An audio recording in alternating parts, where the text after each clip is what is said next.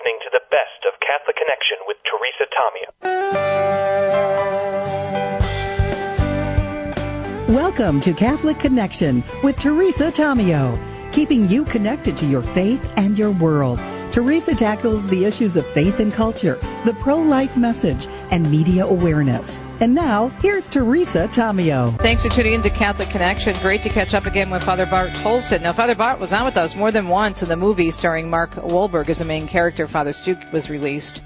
I loved that film. I thought it was great. I thought it was very raw, yes, but it was very real as well in terms of what a young man went through and his path to the priesthood and just all over different experiences and thinking he was going to do this and thinking this is going to happen and when he finally submits and then he gets struck with a very serious illness but still is able to use that suffering for the glory of God. So the book is published by Ignatius Press and as I said earlier I was very honored to be one of the endorsers of this wonderful book. Ignatius published my book Extreme Makeover and they do a great job of publishing these types of books that really dive into the lives of people that are out there now making a difference. And, and Father Stu is still making a difference after he's gone to be with the Lord.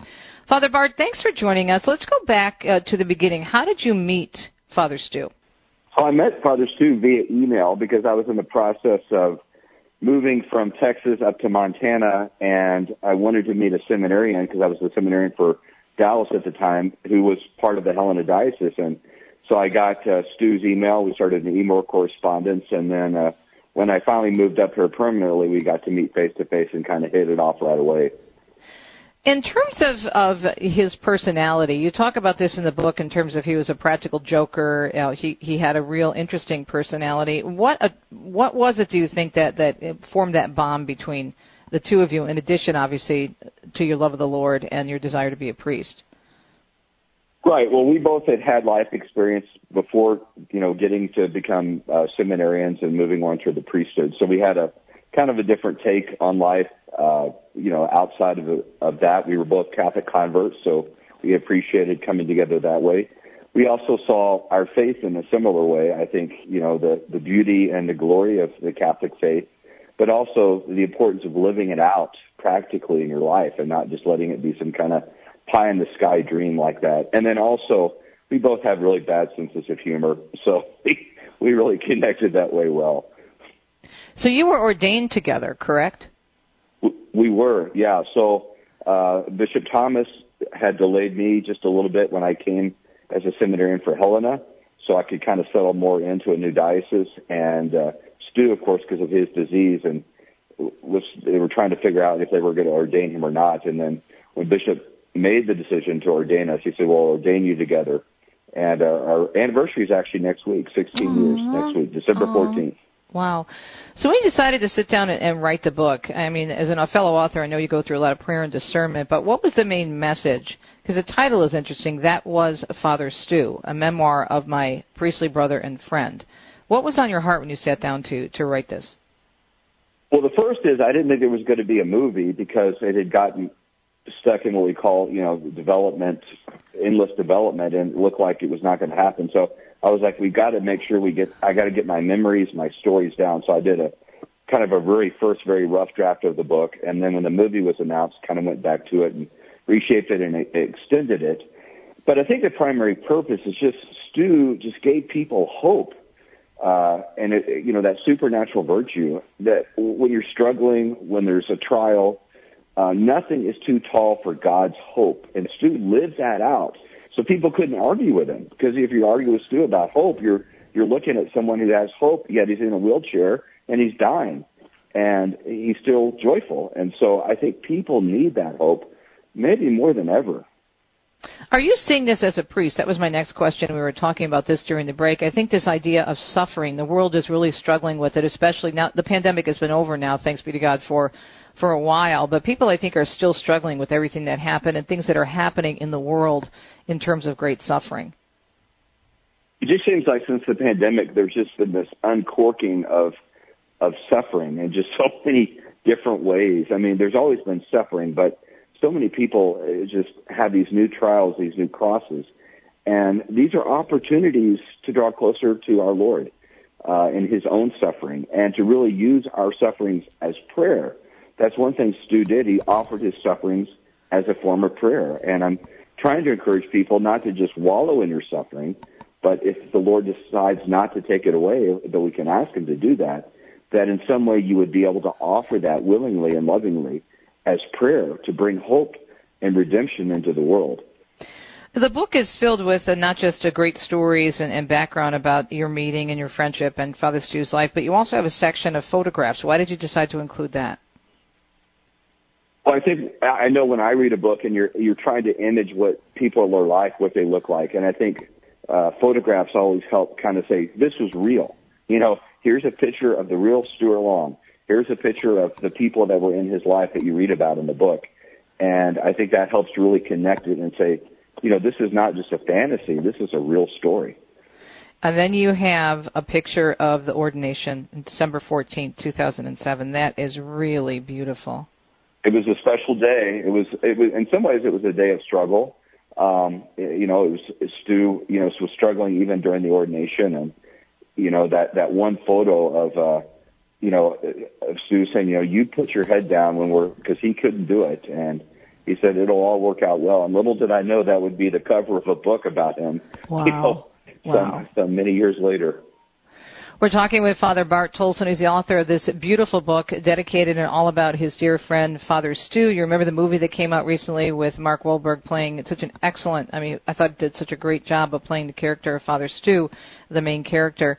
And of course, Father Bart uh, was ordained with Father Stu, their anniversary coming up on December 14th and you were ordained again in 2007, and you have quite a background now. You have served as a parochial vicar, administrator, and pastor for various parishes in the Diocese of Helena, Montana.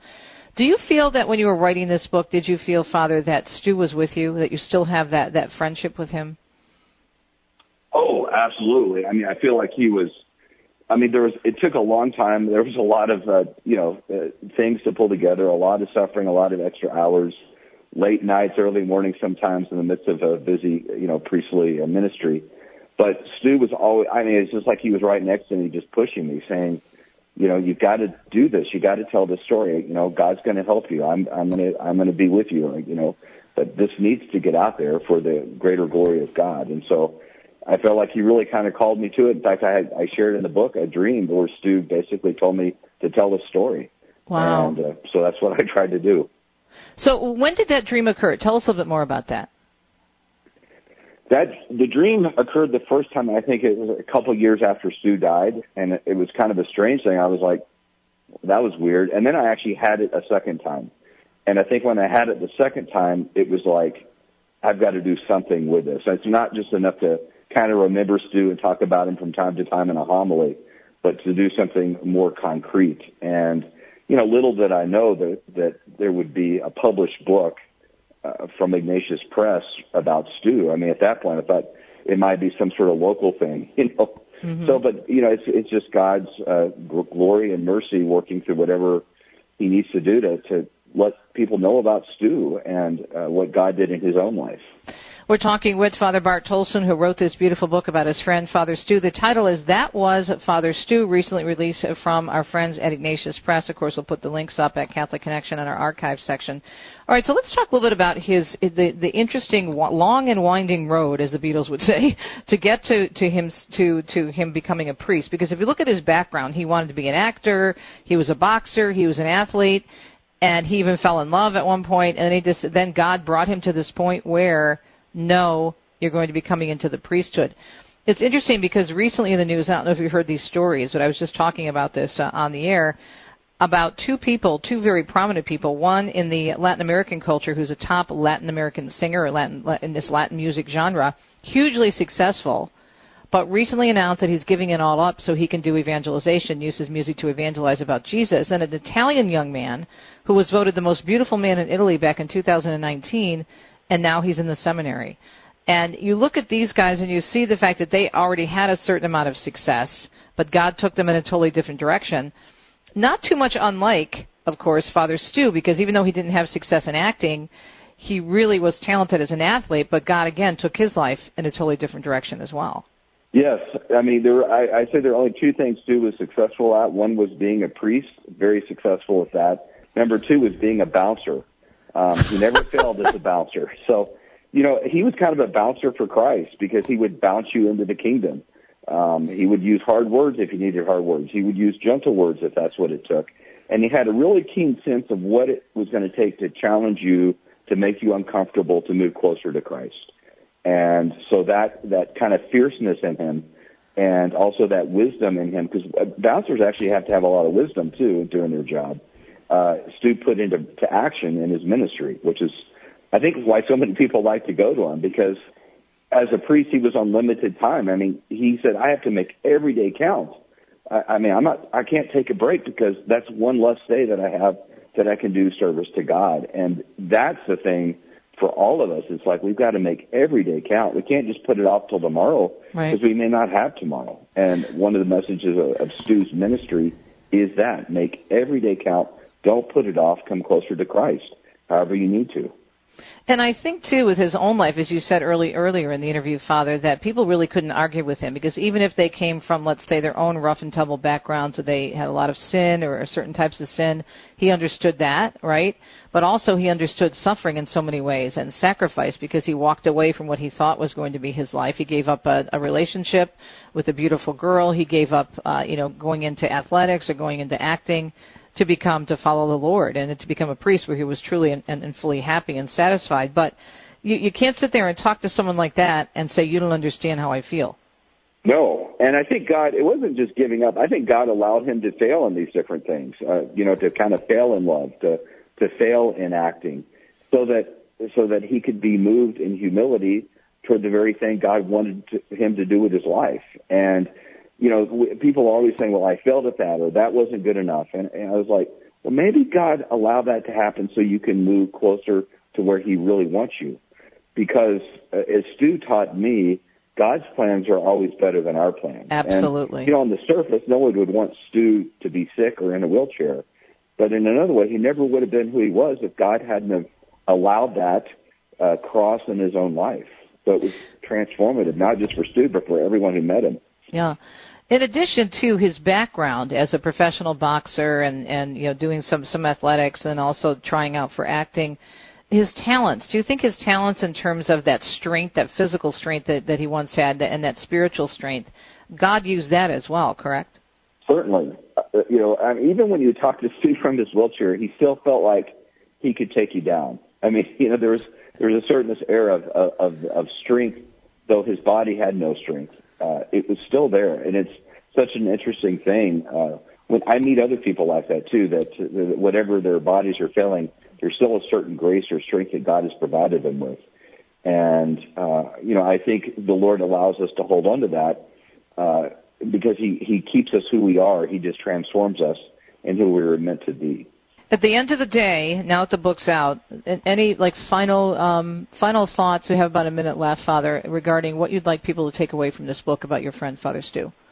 You know, there's so many things to take away from Stu's life. So part of me is just like, you know, if you're able to read the book or listen to it, uh, uh take away what you're what's needed for you. Let God work uh, through Stu's story into your heart, into your soul, and uh, move forward. And and you know, let this be a movement of God to bring people to Jesus uh, in a greater fullness, a greater love, and hope. Hope is so important right now to just give people hope. And that was Stu's primary message. Yeah, because the thing is, right now we just had a report that came out just recently that that suicides are the highest they've been, Father, since the 1940s, if you can believe that, and a lot of it has to do with loneliness a lot of it has to do with us pushing God, and mainly, I think, pushing God out of our lives. And what a message, and suffering as well, but what a message from Father Stu because he covers all of those topics, as do you in your relationship with him and the Lord in this beautiful book. Yeah. That was Father Stu, a, a memoir of my priestly brother and friend. It's published by Ignatius Press by our friend Father Bart Tolleson. Thank you so much for getting up early in Helena, Montana for us. And we're going to spread this, the news about this book far and wide. I was proud to endorse it. It's really well done, published by our friends at Ignatius Press. Again, the book is That Was Father Stu. We'll be right back. People ask how they can care for older family members who can't fully care for themselves. One answer is Visiting Angels, America's choice in senior home care. Visiting Angels assists adults nationwide with 600 locations to continue living at home and not have to move into a nursing home. Their caregivers provide assistance in hygiene, meals, and light housework. Services are provided up to 24 hours per day, and you can select your caregiver before service begins. More information, including franchise opportunities, is on the web at visitingangels.com. In a Facebook world, we can multiply virtual friends, and yet psychologists and sociologists tell us we have fewer and fewer actual friends. This is not good. We're made for friendship. Friendship with God, first of all, but secondarily, friendship with other human beings. Jesus calls his apostles friends. And when he faces his greatest suffering, he asks his inner circle of friends to come and pray with him in the Garden of Gethsemane. They come, but they fall asleep. Jesus isn't crushed when his friends fail to live up to his expectations. He doesn't withhold his love from them. He doesn't cast them away. Nor does he suffer their neglect silently. He confronts them. Couldn't you have prayed with me for an hour? Then he moves on to do the will of his Father in heaven. When friends let us down, as they will, we should follow the example of Jesus, lovingly confront them, but remember that they can never substitute for God, who stands ready as our ultimate friend. Kresta in the afternoon, weekdays at 4 Eastern on EWTN Radio. Would you get on a plane that doesn't have a pilot? Investing in passive index mutual funds may present the same issue. The Ave Maria mutual funds are actively managed by seasoned investment professionals to help you meet your investment goals in a morally responsible way. Ave Maria funds are managed to conform to pro-life and pro-family values. Long-term investors could invest in the no-load Ave Maria mutual funds. You can learn more about the Ave Maria mutual funds at 866 Ave Maria or visit AveMariaFunds.com. Connection with Teresa Tomeo.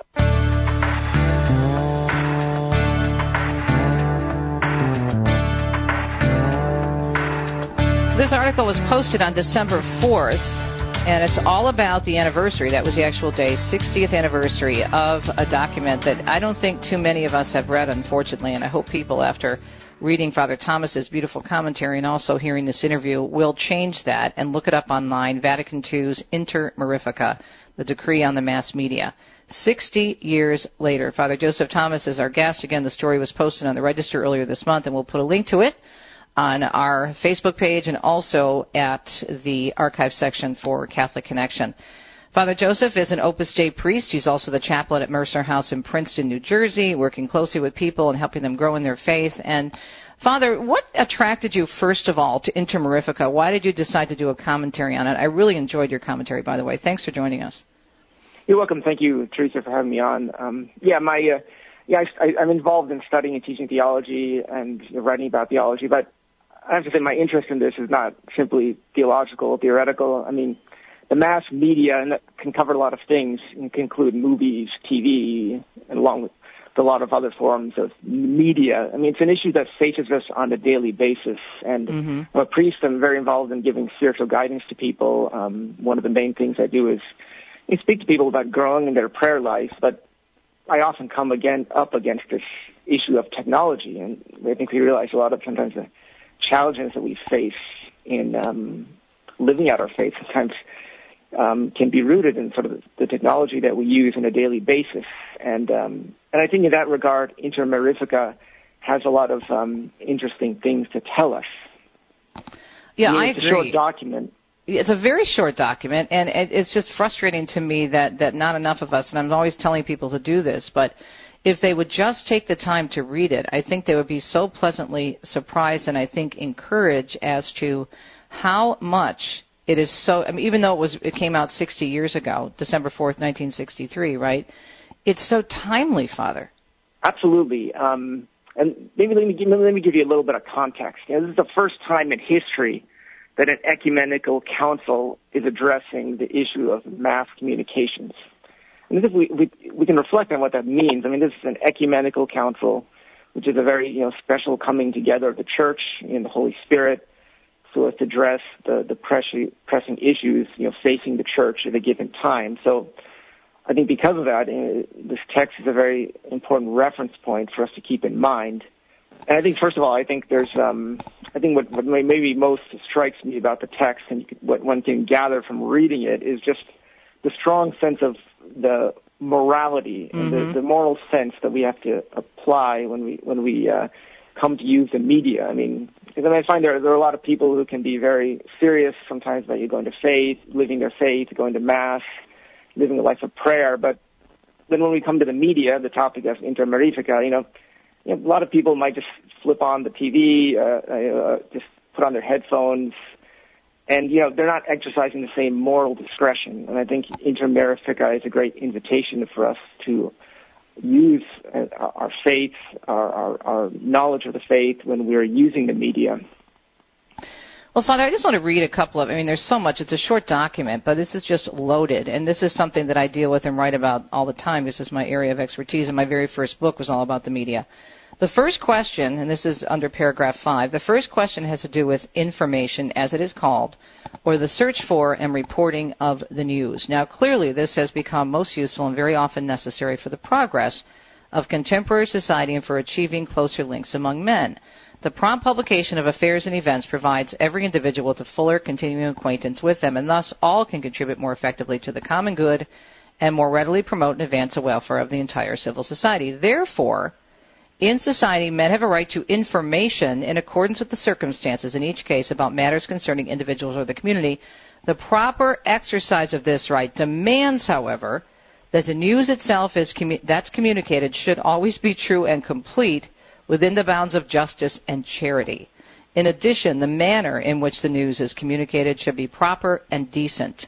That means that in both the search for news and in reporting it, there must be full respect for the laws of morality and for legitimate rights and dignity of the individual. I, I mean, this right there, Father, you could spend like five, six, seven articles on just that paragraph because, unfortunately, if we look at the secular media today, for the most part, that's gone. What the Vatican is saying is necessary. No, absolutely. You know, you could, uh, we could, uh, you know, just with that sentence or other sentences you could just draw out a lot. And with this article, I just wanted to draw a little bit of attention to this. This is an issue which we need to continually be reflecting on. Um, and yeah, I mean, I think that you know, oftentimes people don't. We don't think about that when we when we use the media. We just turn on. We want to see the news. We want to be entertained. We might be looking to rest. And so, I think uh, precisely because of that, Inter Mirifica is a great invitation for us to reflect more deeply on on the media we use and how we can use it in a, in a more fruitful way.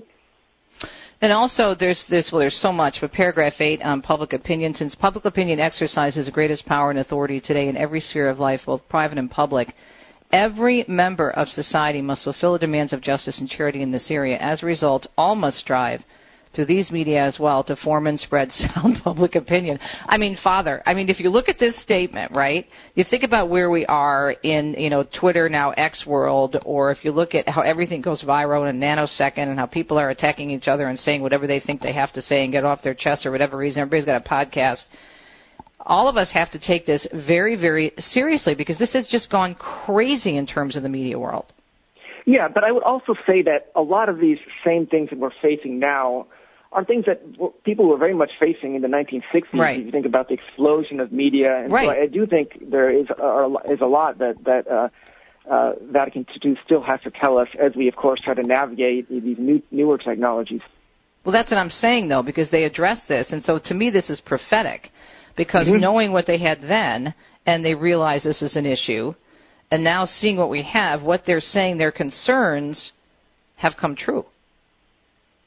Absolutely. And there's another point I wanted to make, um, Teresa, which is that um, I think if we look at this in the bigger picture, you know, just to situate Inter Mirifica within like a history of the church, um, there's a lot of people who might think that somehow Vatican II and the Council sort of watered down the teaching of the church with, with regard to sort of morality or other issues. And I mean, certainly there was, was a change of emphasis, you know, say from the 16th century until just after Vatican II, we had in the church something called like an index of forbidden books, you know, which is like an mm-hmm. attempt on the part of the church to try to point out readings that might be harmful to the faithful, either because they had theological errors or um, because the books might be morally detrimental. You know, more recently, in the 20th century, you had you know, the Legion of Decency, which was not officially part of the church, but had an important impact on, on sort of improving the moral quality of films for Catholic audiences and for audiences in general. Um, and all these things were, you know, the index was suppressed just after council. The Legion of Decency was reorganized after council, and shortly after that stopped its work. And maybe. Oh, I think we lost Father. Ah, Father Joseph disappeared. Okay, so we will, uh, leading up to the break, if you're just joining us on a Monday morning, it is December 18, 2023. We'll reconnect with Father during the break, 25 minutes past hour. Take a look at this article. It was posted on December 4th on the actual anniversary of Inter Mirifica. Vatican II's decree on the mass media 60 years later. Inter Mirifica referring to wonderful things or wonderful technologies. And again, what I love about this is it reflects the church's understanding of balance. The churches does it. The church, as Father mentioned, and we'll get back to it after the break, does not say get rid of all the media. Media are bad. Don't use media. No, just the opposite. The church recognizes the importance of media in evangelization, but that there are ways to use it well and wisely, not just through the media, the people who are actually in, in the work of doing media, but those who are consuming it. All of us have a responsibility. We'll be right back. Stay tuned.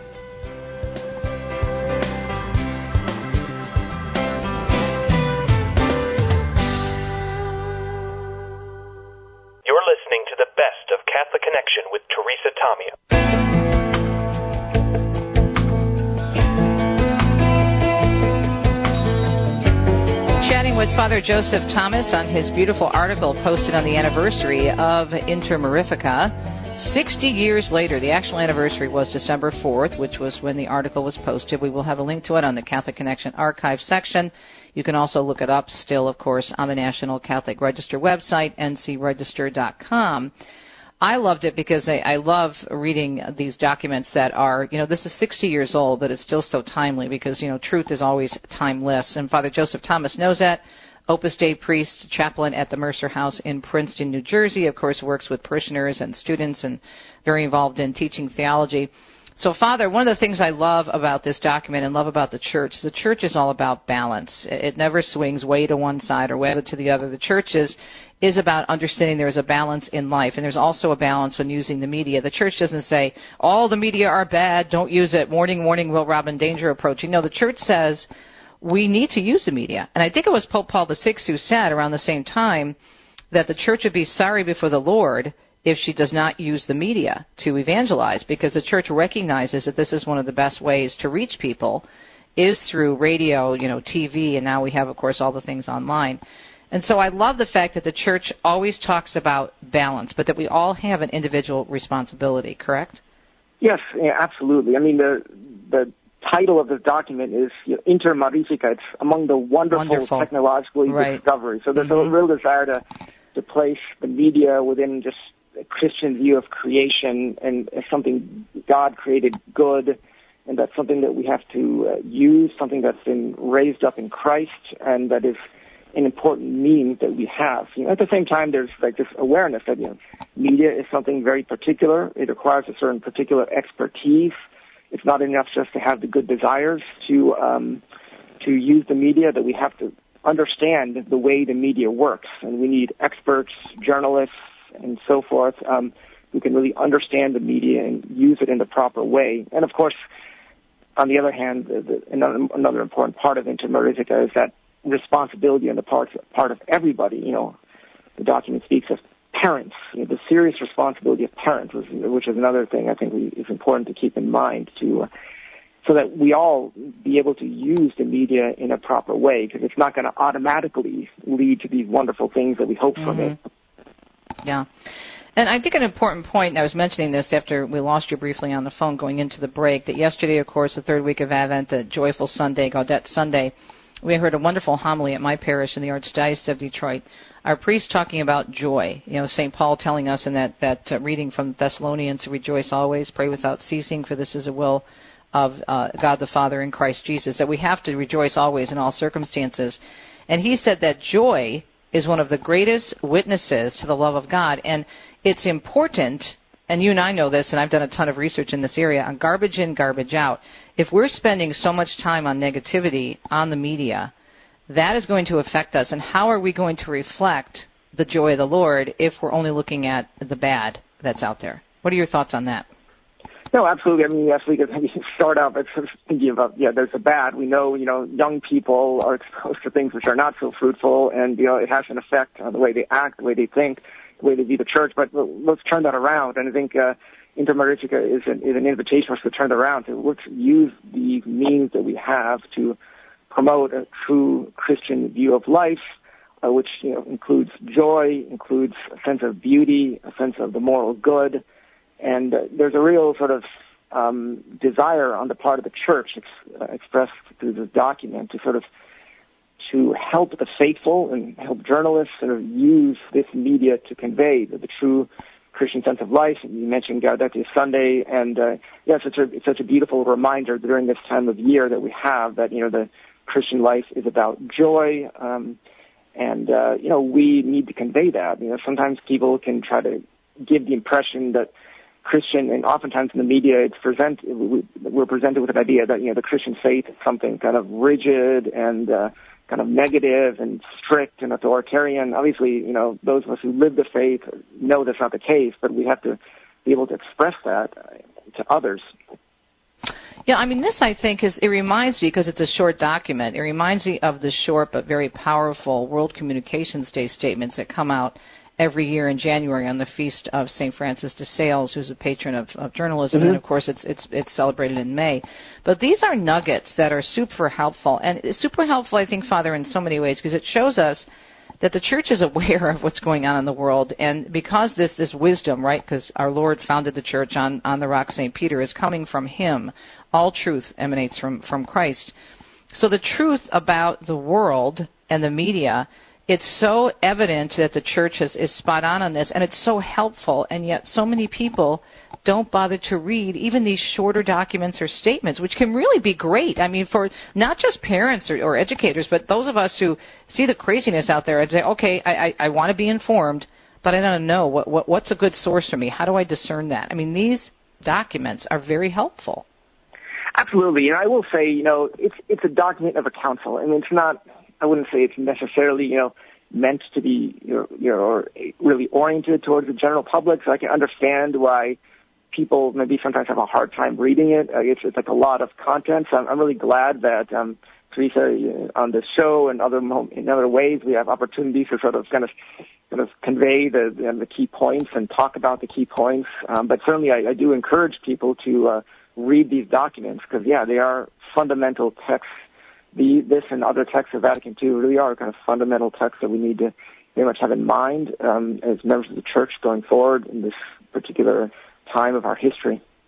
Well, this particular document is pretty short, uh, Inter Mirifica itself, and then also the World Communications Day statement you can read in just a few minutes. So those, and, mm-hmm. and even something like I love, one of my favorites by John Paul II is The Rapid Development, where he's addressing what's happening and how fast the media are, are just developing new technologies. I, I thought that was, to me, I thought it was very readable. I don't have a theology degree, but I thought it was very mm-hmm. readable. Mm-hmm.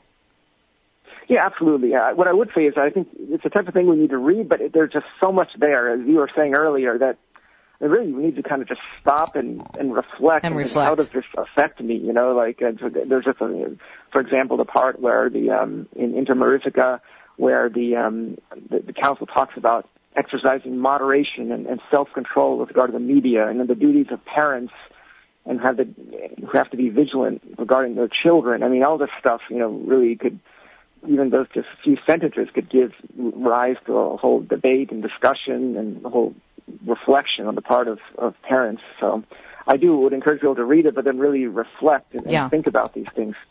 Yeah. Yeah, there's so much there. And again, this Inter Mirifica itself is very, very quick. And it says, those who make use of, this is paragraph 10, I think this is to what you were referring, those who make use of the media of communications, especially the young, should take steps to accustom themselves to moderation and self-control in their regard. They should, moreover, endeavor to deepen their understanding of what they see, hear, or read. They should discuss these matters with teachers and experts and learn to pass sound judgments on them. I'm just chuckling because this is just so evergreen. It's so true. Parents should remember that they have a most serious duty to guard carefully lest shows, publications, and other things of this sort, which may be more morally harmful, enter their homes or affect their children under other circumstances. Given the body of evidence we have in research on the damage that can be done to the media, the church is always pointing us in the right direction in terms of balance and proper uses. And so does your article, Father. Thank you so much. Would you have more time? We were just talking with uh, Father Joseph Thomas about his beautiful piece on the 40th anniversary of Inter Mirifica. You can check it out online. We'll have a link to it. We'll be right back.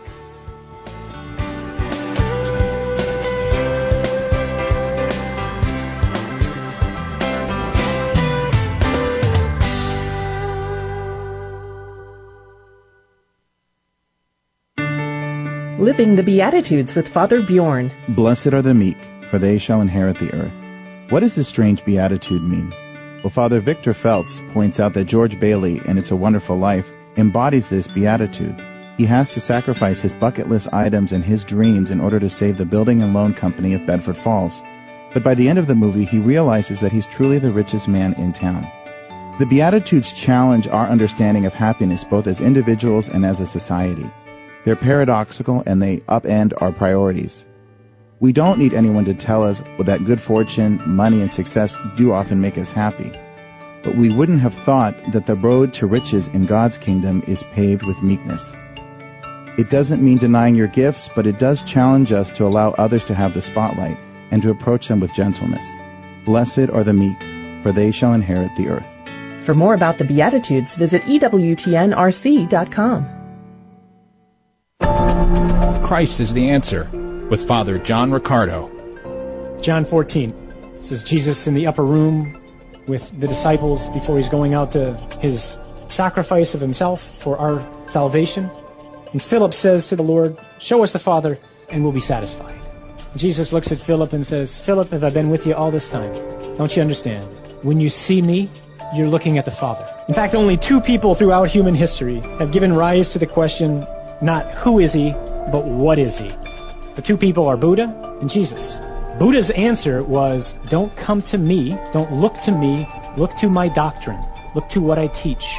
Jesus' answer was come to me, all you who are weary and heavy laden, and take my yoke upon you and learn from me, for I am gentle and humble of heart. Jesus is explicitly claiming to be God. You're listening to the best of Catholic Connection with Teresa Tomeo.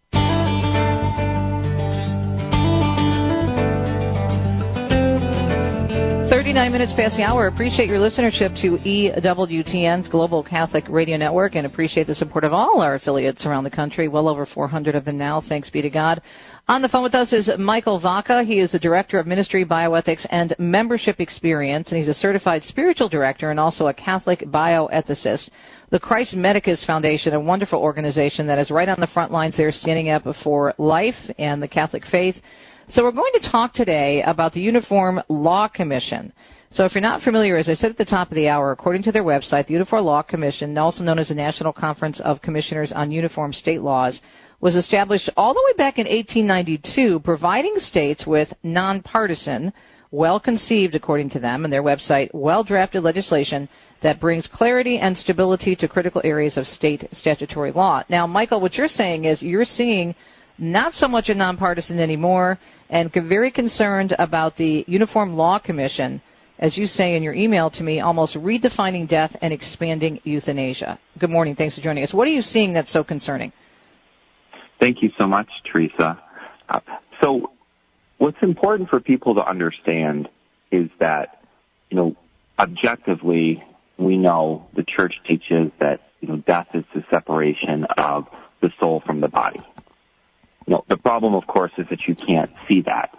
And so traditionally, uh, everybody knows what, what the signs of death are, right? Your, your heart stops beating, you stop breathing, uh, your body changes color, um, what rigor mortis, it stiffens, you know, we know what a corpse looks like.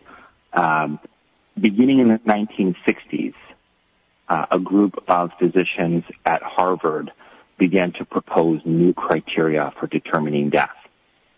And the basis of that criteria uh, was different than it had ever been historically. And that new criteria, or the neurological criteria, has developed over time.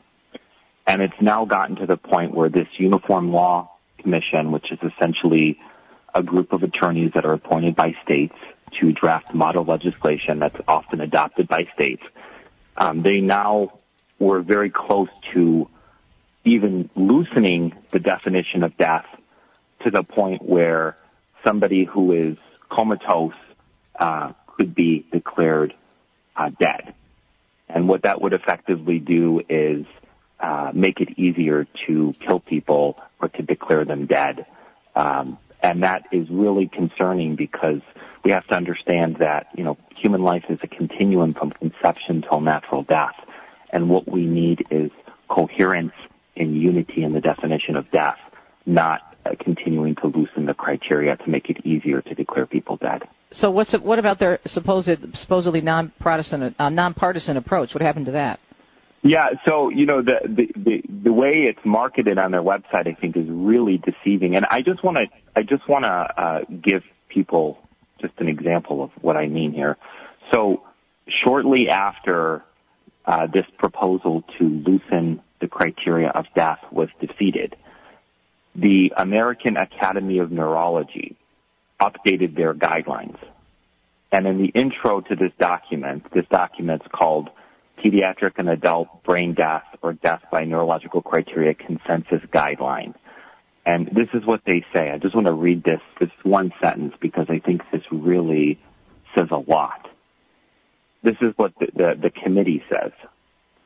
Because of the lack of high quality evidence on the subject, a novel evidence-informed formal consent process was used. So what they're telling everybody there, Teresa, is that they don't have the scientific evidence to support this. Yeah, yeah. They don't have a science, objective scientific basis to say that these people are actually dead. So what they're doing is they're hypothesizing, they're playing God, they're making assumptions, um, and there are a lot of motives which go into wanting to declare somebody dead. Some of it is, you know, the culture of death, which John Paul taught us a lot about. And we have to realize that the culture of death isn't just at the beginning of life, it's also at the end of life. Of life with euthanasia, right. you look at what Canada is doing with assisted suicide and mm-hmm. even euthanizing children in some cases. And now, um, you know, you have other motives as well.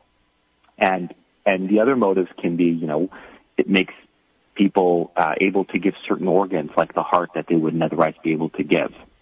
So it can promote, even though uh, organ donation can be uh, a, a life-saving gift to a person, the, the ends don't justify the means. That right. the person has to actually be dead. And so the the problem that we have now is that uh, they just keep loosening the criteria, liberalizing it, liberalizing it, making it easier and easier. And there's a real concern that this is this is uh, advancing the culture of death, and this is not going to uh, protect vulnerable patients at the end of life. Talking with Michael Vaca, Director of Ministry, of Bioethics, and Membership Experience with the Christ Medicus Foundation. But who's behind this? There have to be different organizations pushing this, and also the dollar is behind it because it's definitely a money thing. If you can kill people sooner, you can save money. I mean, let's just be honest with that, right? Right. Well, I mean, and we have to we have to understand too that that you know the business of organ donation is a multi-billion-dollar business, right? And so mm-hmm. there's the financial incentives. The organ procurement organizations make a lot of money. There's a lot of financial incentives there. Uh, it's also the case that um, you know many times uh, there's a perception that there's such a thing as a life not worth living, which as Catholics and in the natural law we know is never the case, that human life is a gift from God, it's precious, and it's not the job of medical professionals, Teresa, to determine whose life is worth living. It's their job to provide medical expertise to try to preserve, to try to cure, to try to heal, to try to carry out, uh, you know, what our Lord does and the divine physician in the Gospels when he heals people. Um, that's really the role. And if they can't heal, they, they be honest about that and they do what they can right. um, to mitigate pain and suffering. But we know that that suffering is redemptive, that our Lord ultimately is going to use it all for, for the good of souls, and that what we need to do is um, promote a culture of life uh, and make sure that every patient receives the appropriate care and nobody is hastily declared dead when they're still alive. Um, you know, if you have a beating heart, if you are evidencing signs of life, um, they shouldn't be declaring you dead. Right. Now, how much uh, pressure, or should I say, or influence does the Uniform Law Commission have on state laws? I think a lot of us probably wouldn't even realize that this organization is there having a lot of influence. Yeah. So what it is is uh, it's advisory.